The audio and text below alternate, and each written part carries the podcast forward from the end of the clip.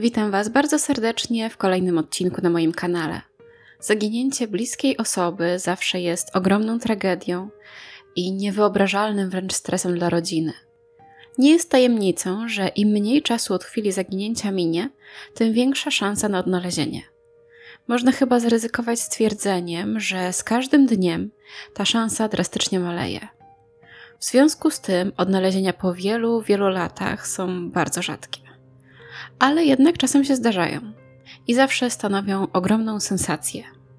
Tak właśnie było w przypadku Rudiego Fariasa, który zaginął mając siedemnaście lat i odnalazł się osiem lat później. Dzisiaj przeniesiemy się więc do Houston w Teksasie, gdzie chłopak zarówno zaginął, jak i odnalazł się.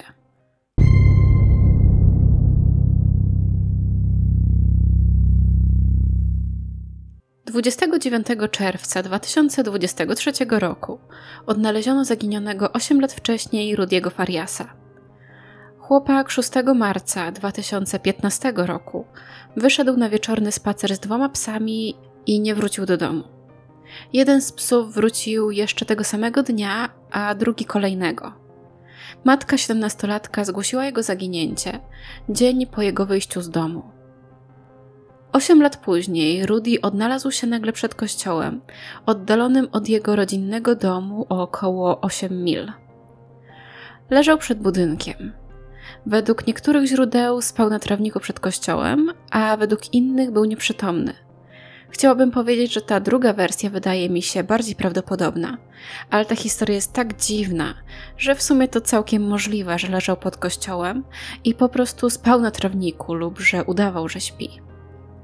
Faktem jest jednak, że miał na ciele poważne obrażenia, w tym skaleczenia i siniaki pokrywające całe ciało oraz krew we włosach.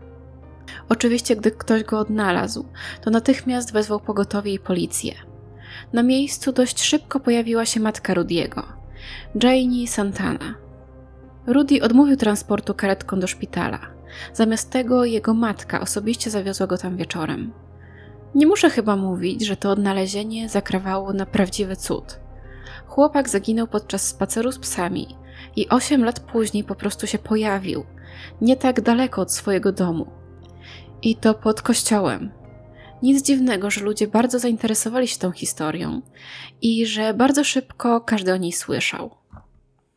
Kilka dni później, trzeciego lipca, Janie Santana wydała oświadczenie, w którym podziękowała mediom i społeczeństwu za całe wsparcie, które otrzymali. Brzmiało ono mniej więcej tak. Mój syn, Rudy Farias czwarty, został odnaleziony w czwartek, dwudziestego dziewiątego czerwca, po ośmiu latach od zaginięcia. Na chwilę obecną nie mamy żadnych dodatkowych informacji w sprawie Rudiego. Wiemy jednak, że jakiś dobry Samarytanin znalazł go nieprzytomnego i natychmiast wezwał policję i zadzwonił na numer dziewięćset jedenaście. Mój syn Rudy otrzymuje opiekę, której potrzebuje, aby przezwyciężyć traumę, ale w tej chwili nie mówi, ani nie jest w stanie komunikować się z nami werbalnie. Prosimy o uszanowanie naszej prywatności w tym trudnym czasie, ale udostępnimy więcej szczegółów, gdy Rudy będzie kontynuował leczenie. Wraz z oświadczeniem opublikowała zdjęcie swojego syna w szpitalnym łóżku. Na zdjęciu widać jednak właściwie tylko czubek jego głowy. Cały jest okryty kołdrą. Bardzo szybko dało się odczuć, że coś w tej sprawie jest nie tak. Niektórzy sąsiedzi Janie zaczęli zgłaszać, że przez te osiem lat wielokrotnie widywali Rudiego i to w domu jego matki. Co więcej, chłopak, czy już właściwie wtedy dwudziestopięcioletni mężczyzna, miał w swoim portfelu kartę kredytową swojej matki. Karta jednak nie została wydana w dwa tysiące piętnastym roku lub wcześniej, czyli w czasie, gdy zaginął, ale w dwa tysiące dwudziestym pierwszym. Sześć lat po jego zaginięciu. Zagłębmy się jednak w to, kim właściwie był Rudy Farias. Rudolf Farias czwarty urodził się w Houston w październiku tysiąc dziewięćset dziewięćdziesiątego siódmego roku. Jego ojcem był Rudolf Farias trzeci, a matką wspomniana już wcześniej Janie Santana. Z tego co widzę, nikt nie mówił na niego pełnym imieniem, więc ja też posługiwać się będę zdrobnieniem Rudy. Życie Rudiego już właściwie od bardzo młodego wieku naznaczone było wielkimi tragediami. W dwa tysiące jedenastym roku, gdy miał zaledwie czternaście lat, w wypadku motocyklowym zginął jego przyrodni, dwudziestojednoletni brat. Co więcej, to właśnie Rudy i jego matka byli pierwszymi ludźmi na miejscu zdarzenia, jeszcze przed przyjazdem policji i karetki. Można sobie tylko wyobrazić, jak tak tragiczne wydarzenie i to wszystko, co zobaczył, musiało wpłynąć na tego właściwie jeszcze dzieciaka. Brenda Paradise, prywatna detektyw pracująca dla rodziny Farias, w taki sposób opisała w dwa tysiące piętnastym roku to, co musiał przeżyć wtedy czternastoletni Rudy. Patrzył, jak jego najlepszy przyjaciel umiera na jego oczach. Jego brat był jego najlepszym przyjacielem na świecie. Po prostu przeszedł o wiele więcej niż ktokolwiek w jego wieku powinien. Jeszcze cztery lata później, gdy Rudy zaginął, członkowie jego rodziny twierdzili, że chłopak od miesięcy cierpiał na depresję wynikającą ze straty brata. W ulotce informującej o jego zaginięciu napisano, że zdiagnozowano u niego depresję, zespół stresu pourazowego i stany lękowe, a także, że prawdopodobnie przed zniknięciem przestał brać swoje leki. Śmierć brata w tak tragicznych okolicznościach nie była jednak jedyną niewyobrażalnie trudną sytuacją w życiu Rudiego. Jego ojciec pracował jako policjant w Houston. W dwa tysiące czternastym roku został oskarżony o wystawianie fałszywych mandatów za przekroczenie prędkości. Udało się wykryć, że wraz z kilkoma innymi policjantami wystawiał w tym samym czasie mandaty dla samochodów znajdujących się wiele mil od siebie. Tak jakby był w dwóch miejscach w tym samym czasie. Gdy o tym usłyszałam, moją pierwszą myślą było, po co ktokolwiek miałby robić coś takiego? Przecież wpływy z mandatów nie trafiają do jego prywatnej kieszeni. Może miał w danym okresie jakieś normy mandatów do wypisania. Okazało się jednak, że jak to zazwyczaj bywa, chodziło tutaj o pieniądze. Oczywiście, gdy ktoś otrzymał mandat za przekroczenie prędkości, którego nie powinien dostać, to szedł ze sprawą do sądu. A Farias był również wzywany do tego sądu, aby zeznawać. W ten sposób wyrabiał sobie nadgodziny i za te nadgodziny otrzymywał stosowne wynagrodzenie. I to niemałe. Według doniesień w ciągu trzech lat zarobił sto pięćdziesiąt osiem tysięcy dolarów za nadgodziny. W końcu jednak cały ten proceder wyszedł na jaw i mężczyzna wraz z trzema innymi policjantami został zwolniony z pracy oraz wszczęto dochodzenie w ich sprawie. Farias popełnił samobójstwo dziewiętnastego sierpnia dwa tysiące czternastego roku, zaledwie kilka godzin po zwolnieniu ze służby. Znaleziono go następnego dnia na parkingu za aresztem wydziału w pobliżu centrum Houston. Co ciekawe, w jego nekrologu można przeczytać, że to niejaka Romi Mari Farias była jego żoną od siedemnastu lat. Nie było tam nic o Janie Santana, matce Rudiego. Z matką chłopaka jest również dość skomplikowana sytuacja, jeżeli chodzi o jej związki. Kobieta była wielokrotnie zamężna, a za niektórych mężczyzn miała wychodzić, gdy jeszcze była żoną kogoś innego. Już chyba kiedyś wspominałam w którejś ze spraw, że nie ma takiego rejestru małżeństw i po prostu zaświadcza się, że jest się stanu wolnego, aby móc wziąć ślub. Przejdźmy jednak teraz do dnia, w którym zaginął Rudy. szóstego marca dwa tysiące piętnastego roku wyszedł z domu około osiemnastej, aby wyprowadzić dwa psy na spacer do pobliskiego parku. Kilka godzin później jeden z psów wrócił do domu, a następnego ranka pojawił się drugi pies. siódmego marca, czyli dzień po jego wyjściu z domu, Janie Santana zgłosiła na policji zaginięcie swojego syna. Rozpoczęło to oczywiście akcję poszukiwawczą. Zwłaszcza, że jedna z jego kuzynek powiedziała, że chociaż Rudy miał siedemnaście lat, umysłowo bardziej przypominał jednak dziesięciolatka. dwudziestego drugiego marca, czyli jakieś dwa tygodnie po zaginięciu, Janie stworzyła profil na stronie GoFundMe, na której można zbierać datki na pomoc w poszukiwaniach Rudiego. Kobieta napisała, że jej syn cierpi na niepełnosprawność fizyczną i umysłową. Udało jej się zebrać dwa tysiące dwadzieścia pięć dolarów. Niestety wydawało się, że te wszystkie wysiłki, aby znaleźć chłopaka, zarówno ze strony policji, jak i rodziny czy obcych ludzi, spełzają na niczym. Rudy jakby zapadł się pod ziemię. Dwa lata po zaginięciu Janie powiedziała w jednym z wywiadów, że detektywi zajmujący się zaginięciem jej syna poinformowali ją, że Rudy mógł zostać uprowadzony i sprzedany handlarzom ludzi. Jednak już rok później, w dwa tysiące osiemnastym roku, policjanci otrzymali telefon od kuzynki Rudiego, która poinformowała ich, że widziała Rudiego wraz z innymi członkami rodziny w jego własnym domu, w którym mieszkał z matką przed swoim zaginięciem. Detektywi oczywiście pojechali na miejsce, ale nie udało im się potwierdzić zgłoszenia. Nie znaleźli Rudiego. W domu była jedynie Janie i jej siostrzeniec, który przedstawił się jako Dolph. Widzieli go już zresztą przy okazji innych wizyt w domu Janie. Zarówno kobieta, jak i Dolph utrzymywali jednak tę samą wersję co do tego, kim jest ten chłopak, jak ma na imię i kiedy się urodził. Policjanci uznali więc, że nie mają powodów, aby nie wierzyć matce, której dziecko zaginęło, i stresować ją dodatkowo niepotrzebnym legitymowaniem się. Myślę, że nie bez znaczenia był też fakt, że ojciec Rudiego pracował w policji i Janie musiała znać wielu z pracujących tam funkcjonariuszy. Wiadomo, że inaczej podchodzi się do całkiem obcej osoby, a inaczej do kogoś, kogo się zna, chociażby tylko przelotnie. Kuzynka, która zadzwoniła na policję, powiedziała również, że w domu wraz z Janie mieszka jej matka, babcia Rudiego. Kobieta bardzo często opowiadała jej, że rozmawiała ze swoim wnukiem. Zapytana o to przez policjantów Janie stwierdziła tylko, że jej matka ma demencję i że czasami mówi niestworzone rzeczy. Może nawet twierdzić, że Rudy jest teraz z nimi w pokoju, mimo że to oczywiście nieprawda. Mimo to już na etapie poszukiwań Rudiego pojawiło się bardzo wiele czerwonych lampek, które jednak były ignorowane. A może tylko z perspektywy czasu widzimy różne szczegóły jako alarmujące, gdy już znamy całość historii i możemy pozbierać to wszystko razem. Zacznijmy jednak od tego, że Janie po zaginięciu swojego syna zatrudniła prywatnych detektywów, którzy mieli pomóc jej odnaleźć dziecko.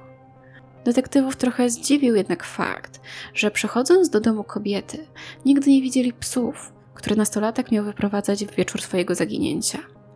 Zapytali o to oczywiście jego matkę, ale ona zawsze miała jakąś wymówkę. A to ktoś je akurat wyprowadzał, a to nocowały u jakiegoś członka rodziny, czy inne tego typu rzeczy. W każdym razie w tym domu nie było nawet żadnych śladów, że jakikolwiek pies w ogóle tam mieszkał. Nie było posłania, misek, karmy, smyczy czy żadnych tego typu rzeczy. Drugą lampką ostrzegawczą mogły być plakaty i ulotki informujące o zaginięciu Rudiego.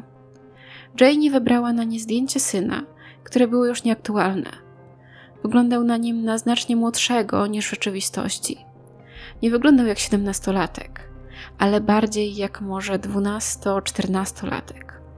Janie powiedziała, że wybrała taką fotografię, aby wzbudzić większe współczucie i więcej ludzi przejęło się tym zaginięciem. Wiadomo, że więcej osób przejmie się zaginięciem dziecka niż już prawie dorosłego nastolatka. Wiem, że to tak nie powinno być, ale niestety tak to bywa. Oczywiście umieszczając na materiałach informujących o zaginięciu nieaktualne zdjęcie, Janie znacząco zmniejszyła szanse na odnalezienie swojego syna. Jak ktoś mógłby go rozpoznać, skoro nie wie, jak wygląda?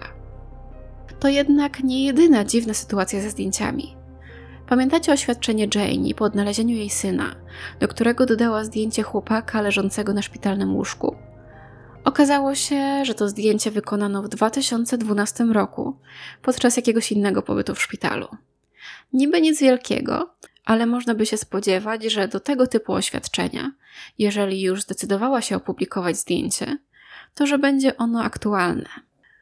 Po odnalezieniu Rudiego sąsiedzi Janie powiedzieli mediom, że byli zszokowani, gdy dowiedzieli się, że Rudy zaginął osiem lat temu.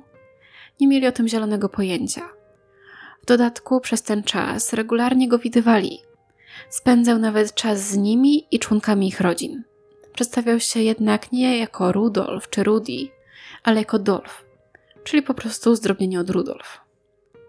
Janie stwierdziła jednak, że sąsiedzi muszą być bardzo zdezorientowani całą sytuacją, a mężczyzna, z którym spędzali czas, jest jej siostrzeńcem, a nie synem. Udostępniła nawet zdjęcia swojego siostrzeńca, jednak sąsiedzi powiedzieli, że to nie jest ten mężczyzna, którego znali. Znali dokładnie tego mężczyznę, który został odnaleziony kilka dni wcześniej przed kościołem. Co jeszcze bardziej komplikuje sprawę, inni sąsiedzi, którzy mieszkali po drugiej stronie ulicy, powiedzieli, że w ogóle nie widywali Rudiego od czasu zgłoszenia jego zaginięcia. Już teraz mogę chyba powiedzieć wprost to, czego pewnie już każdy z Was dawno się domyślił. Rudy nigdy nie zaginął i przez te całe osiem lat mieszkał w domu ze swoją matką. Chłopak faktycznie uciekł z domu tamtego wieczoru, ale wrócił następnego dnia. Mimo to matka nie zgłosiła tego faktu na policji i nie sprostowała swojego zgłoszenia o zaginięciu i przez cały ten czas wciąż utrzymywała, że jej syn zaginął. Co bardzo ciekawe, pierwsze przesłuchanie Rudiego nastąpiło dopiero osiem dni po jego odnalezieniu. Gdyby chłopak faktycznie był przetrzymywany przez jakiś gang handlarzy ludźmi czy coś takiego, to raczej powinni jak najszybciej zdobyć od niego jak najwięcej informacji i zacząć działać. Tutaj jednak czekano aż osiem dni. Pewnie nie bez znaczenia był fakt, że Janie utrzymywała, że Rudy nie potrafi mówić, a nie porozumiewać się w jakikolwiek werbalny sposób. Niemniej piątego lipca dwa tysiące dwudziestego trzeciego roku Rudy i Janie spotkali się w hotelu z detektywami z Wydziału do Spraw Osób Zaginionych Policji w Houston. Dołączył do nich Quanell X, dość znany lokalny aktywista i doradca. Właściwie wszystkie początkowe informacje na temat tego, co tak właściwie działo się przez te osiem lat, znamy właśnie dzięki Quanellowi X, który opowiedział dziennikarzom czekającym przed hotelem o tym, co zeznał Rudy. I to, co powiedział, mrozi wręcz krew w żyłach. Quanell X dość szczegółowo opowiedział o tym, że Rudy był ofiarą znęcania fizycznego, seksualnego i psychicznego. Janie zmuszała go, aby z nią spał, także nago. Mówiła mu, że jest jej mężem, że musi grać tatuśka. Przychodziła też do niego, gdy brał prysznic i kazała mu się namydlać. Rudy powiedział, że jego matka nieustannie przekraczała jego granice. Dodatkowo kobieta pracowała na nocne zmiany w firmie ochroniarskiej i zmuszała swojego syna, aby jeździł tam z nią i wykonywał za nią większość obowiązków. Rudy powiedział, że pracował na nocną zmianę po dwanaście godzin i zarabiał jedynie sześćdziesiąt dolarów za zmianę. Rudy miał też powiedzieć, że wrócił do domu dzień po swoim zniknięciu, a wtedy Janie powiedziała mu, że teraz musi się ukrywać, ponieważ jeżeli się ujawni, to policja go zamknie w więzieniu za jego ucieczkę. Rudy miał przejść prawdziwe pranie mózgu. Matka narkotyzowała go, aby był jej bardziej uległy. Jedna z sąsiadek powiedziała, że znała go od roku i nigdy nie wiedziała, żeby nie był pod wpływem narkotyków. Quanell X powiedział również: nigdy nie słyszałem, żeby matka zrobiła dziecku coś takiego. Ten chłopiec musi trafić do najlepszego ośrodka odwykowego i najlepszego ośrodka zdrowia psychicznego, jaki możemy dla niego znaleźć. To dobry dzieciak. Ten dzieciak został po prostu poważnie maltretowany. W końcu jednak Rudy postanowił uciec. Miał dość i chciał, aby jego matka szanowała jego granice. Zabrał jej kartę kredytową i wyszedł. Warto chyba tutaj dodać, że w czasie, gdy go odnaleziono, Janie zgłosiła kradzież swojego B M W, które następnie zostało znalezione rozbite. Od razu nasuwa się na myśl, że to Rudy je zabrał i rozbił, z czego wynikały jego obrażenia, gdy go odnaleziono. Ciekawym jest jednak, czy faktycznie Rudy zadecydował, że odchodzi, rozbił B M W i odnaleziono go przed kościołem, czy to Janie maczała jakoś w tym palce, chcąc wyłudzić ubezpieczenie za rozbity samochód. W każdym razie dzień po przesłuchaniu Rudiego oraz tym, co mediom powiedział Quanell X, odbyła się konferencja prasowa policji. Podczas niej oczywiście funkcjonariusze oficjalnie potwierdzili, że Rudy faktycznie wrócił do domu dzień po zgłoszeniu jego zaginięcia w dwa tysiące piętnastym roku, podczas gdy jego matka nadal utrzymywała, że wciąż pozostawał zaginiony. Poinformowano także, że prokurator okręgowy odmówił postawienia zarzutów w tamtym momencie za składanie policji fałszywych zeznań. Policjant stwierdził nawet, że zaginięcie nie jest przestępstwem i dodał, że Rudy, który w chwili zgłoszenia jego zaginięcia miał siedemnaście lat, był wówczas uważany za osobę dorosłą, zgodnie z prawem stanu Teksas. Co bardzo ciekawe, policja zaprzeczyła twierdzeniom o molestowaniu, twierdząc, że nie ma żadnych dowodów na poparcie oskarżeń opowiedzianych poprzedniego dnia przez Quanella X. Quanell X odniósł się do tego, mówiąc, że w żadnym razie nie kłamał podczas rozmowy z mediami i powiedział wszystko to, co usłyszał od Rudiego. Zasugerował nawet, że policjanci mają coś do ukrycia i z jakichś powodów nie chcą oskarżyć Janie o nadużycia seksualne. Ostatecznie również sam Rudy udzielił wywiadu, podczas którego jednak jego twarz przez cały czas była zamazana. Powiedział, że chociaż przez te wszystkie lata mógł odejść, matka nie ograniczyła jego wolności w żaden fizyczny sposób. Był przez nią tak zmanipulowany, że czuł, że musi zostać. Powiedział: to tak, jakbym żył w więzieniu. To jakbym mieszkał w więzieniu przez całe moje życie. Chciałem tylko być wolny. Szczerze mówiąc, czułem, że cierpię na syndrom sztokholmski. Po prostu byłem tam wbrew mojej woli, w sposób psychiczny, a nie fizyczny. Nigdy mnie nie zamknęła, wiesz, nie zakuła mnie w kajdanki czy coś w tym rodzaju. Miałem wolną wolę, żeby wyjść. Szczerze mówiąc, czułem się jak po praniu mózgu. Po prostu zdezorientowało mnie to, jak wiesz, ona manipulowała, żebym pomyślał: och, aresztują cię, bo masz mandat za przekroczenie prędkości czy coś. Podczas tego wywiadu zaprzeczył, żeby matka wykorzystywała go seksualnie, ale stwierdził, że przekraczała jego granice i sprawiała, że czuł się niekomfortowo. Stwierdził na przykład: czasami musiałem spać w jej łóżku. Po prostu przekraczała pewne granice lub sprawiała, że czułem się niekomfortowo, a ja mówiłem: przestań, a ona na to: dlaczego, dlaczego, dlaczego, co zrobiłam? Bez wątpienia chłopak musiał też bardzo cierpieć, gdy do ich domu przychodzili członkowie rodziny, którzy oczywiście by go rozpoznali. Rudy opisał to w ten sposób. Ktoś przychodził, a mama po prostu mówiła mi, żebym został w pokoju. Zamknął drzwi na klucz, nie wpuszczał ich i nie wydawał żadnych dźwięków. Nic nie rób. Musiałem po prostu słuchać, jak moja rodzina jest szczęśliwa i radosna po drugiej stronie drzwi. Chciałem do nich krzyczeć, a jednocześnie nie mogłem, bo jedyną osobą, której mogłem zaufać, była moja mama. Opowiedziała mi tyle rzeczy o mojej drugiej rodzinie, że nie wiedziałem i nie byłem w stanie tego zweryfikować. Oczywiście po swoim rzekomym odnalezieniu nie mieszkał już ze swoją matką i stwierdził, że dzięki temu czuje teraz ulgę i spokój. W słowach do swojej matki powiedział: daj mi spokój, daj mi żyć. Chcę po prostu być szczęśliwy i teraz jestem szczęśliwy i pracuję nad tym. I to już wszystko, co dla Was dzisiaj przygotowałam. Z tego, co udało mi się ustalić, na dzień dzisiejszy nie postawiono Janie żadnych zarzutów, co jest moim zdaniem dość dziwne. Kobieta stworzyła zbiórkę, podczas której zbierała pieniądze na poszukiwania swojego syna. Strona ją zablokowała, ale z tego, co wiem, to nie musiała oddawać tych pieniędzy. Według Rudiego nie było molestowania i wykorzystywania seksualnego, ale zdecydowanie było pozbawienie wolności, mimo że przecież był dorosły. Janie wielokrotnie składała fałszywe zeznania przed policją, nie tylko w sprawie całego fikcyjnego zaginięcia Rudiego, ale również odnośnie danych personalnych swoich, jak i swojego, jak to twierdziła, siostrzeńca, którym oczywiście był Rudy. Ciekawym jest również dla mnie, że nie musiała w żaden sposób pokrywać kosztów poszukiwań. Chociaż źródła nie podają, jak dokładnie wyglądały te poszukiwania, to jakieś na pewno musiały być. Rozumiem, że przepisy nie zakładają, żeby musiała oddawać jakiekolwiek pieniądze, ale wydaje mi się to bardzo niesprawiedliwe, ponieważ te środki i też czas policjantów mogły być przeznaczone na jakiś lepszy cel. Jestem bardzo ciekawa, co myślicie o tej sprawie. Jak zawsze zachęcam do podzielenia się swoimi przemyśleniami w komentarzach. A tymczasem trzymajcie się bezpiecznie i do usłyszenia już niedługo.